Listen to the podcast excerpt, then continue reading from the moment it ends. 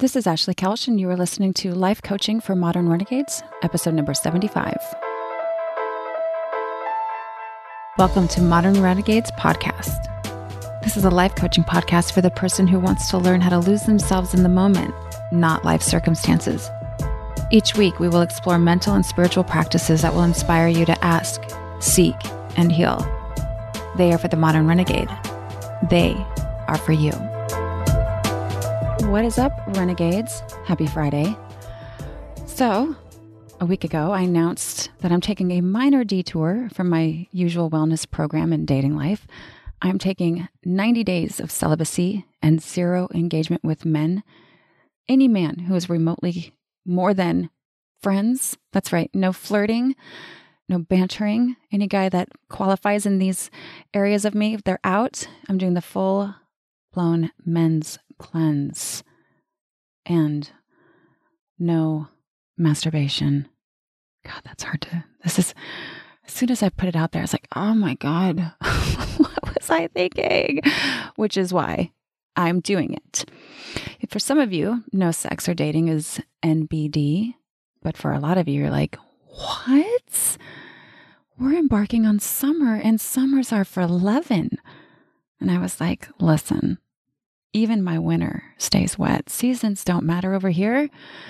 Another friend was like, You don't want the life I have. Why would you do this on purpose? my friend said, Did I miss something with the celibacy thing? I've been not having sex for like two years and I'm just angry. I'm just angry. Another friend was like, God, this sounds like my marriage. Although, y'all, I gotta be real, a lot of people that have done it intentionally have done it They've said this is the best work that they have ever done on and for themselves. And they've had some really great advice for me. So I'm going to take that all in. And yeah, I just want to take this pretty seriously. I mean, I hear all of you, all of it. So let me just tell you this will be a challenge to my brain.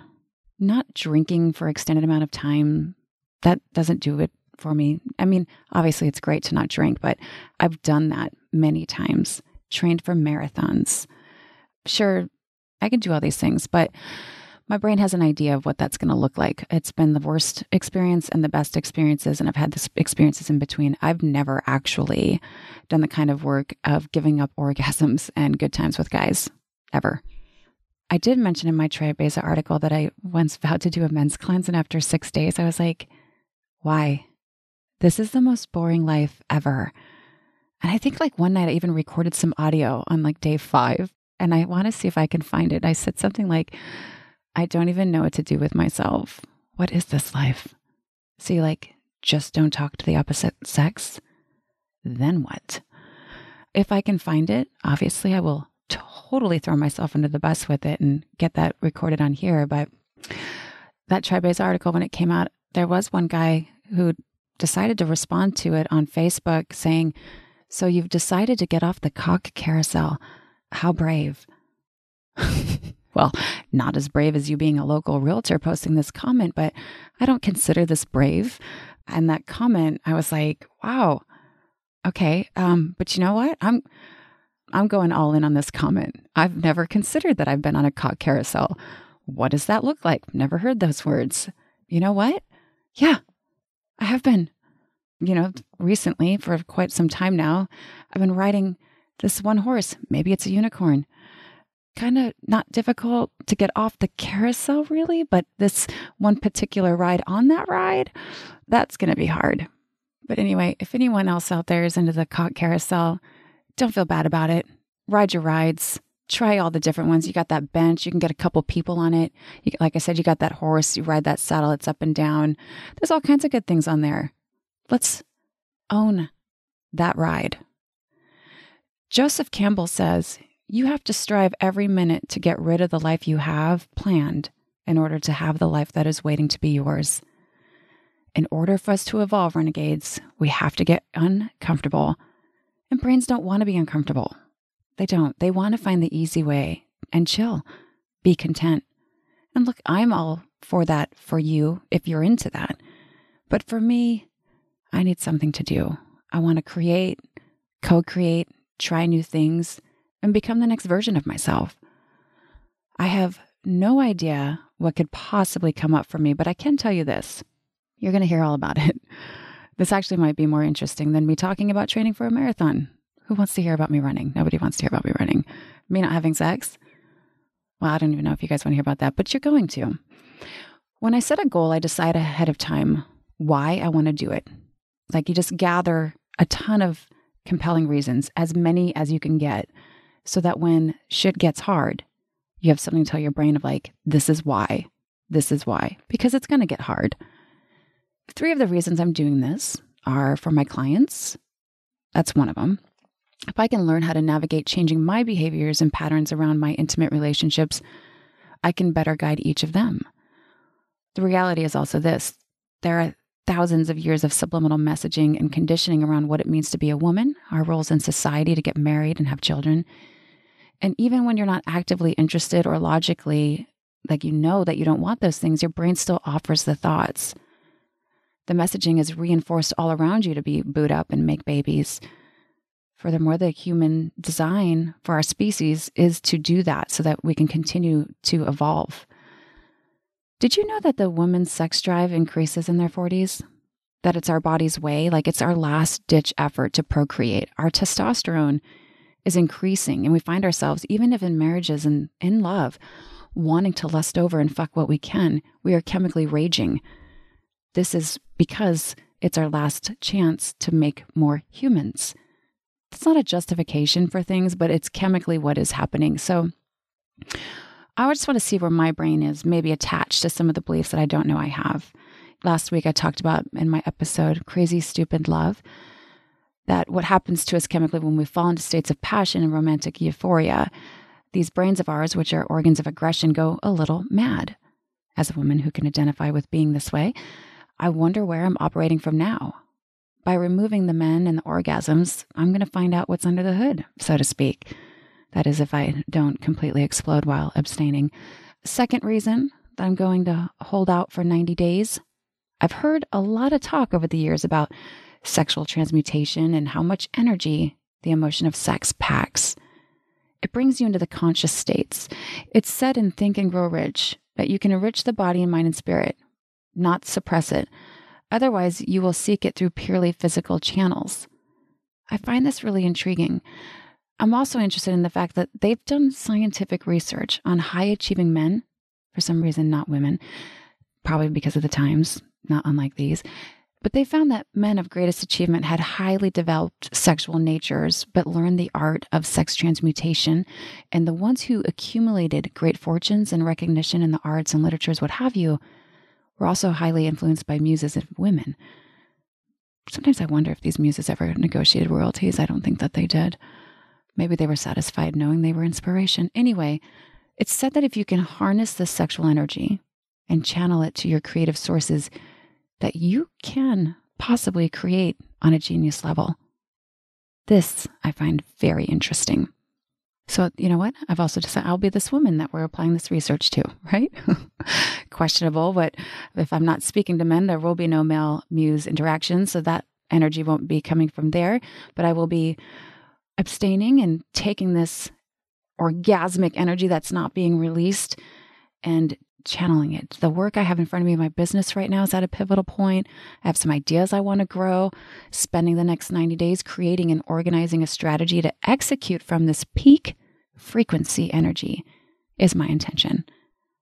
The third reason I've decided to commit to this idea, and this is actually the most compelling, it has been driving my dating game for the past year or more, which is my children. My youngest is leaving the nest in the end of August, the end of the summer.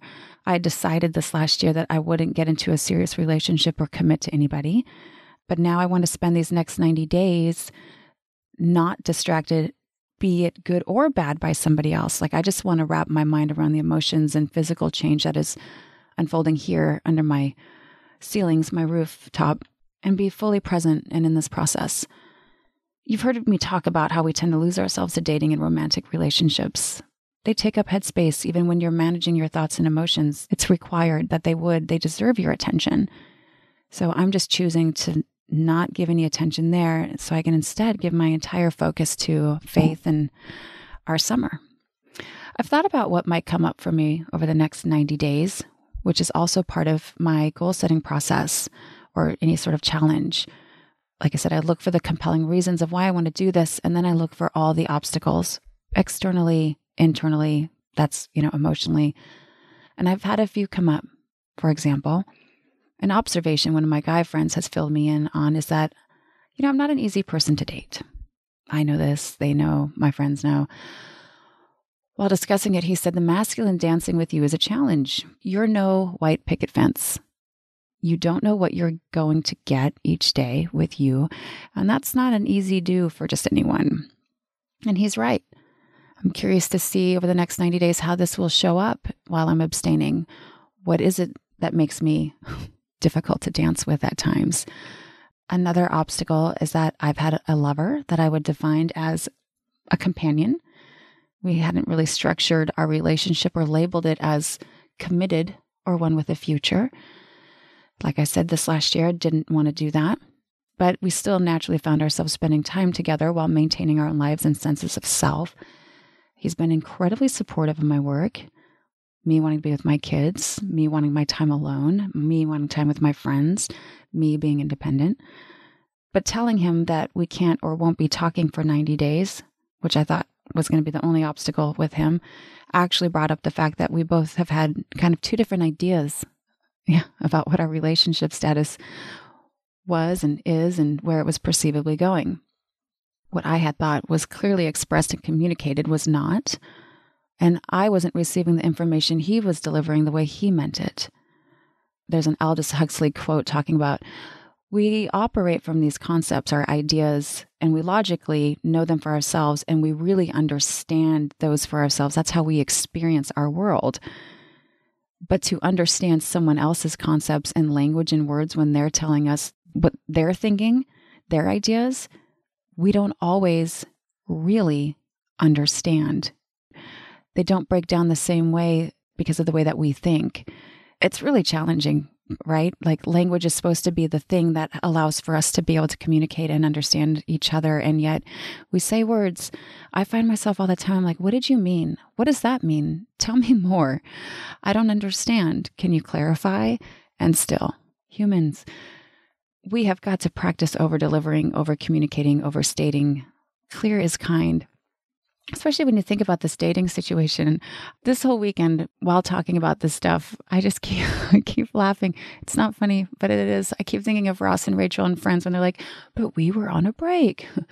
no one really established what that looked like. And I think when we're doing, you know, like if you're doing a 90 days, he's going to have to be clear. We're going to have to be clear. I have to be really clear about everything, what that looks like, and overstate probably so that we can establish the boundaries and communicate so we have clarity.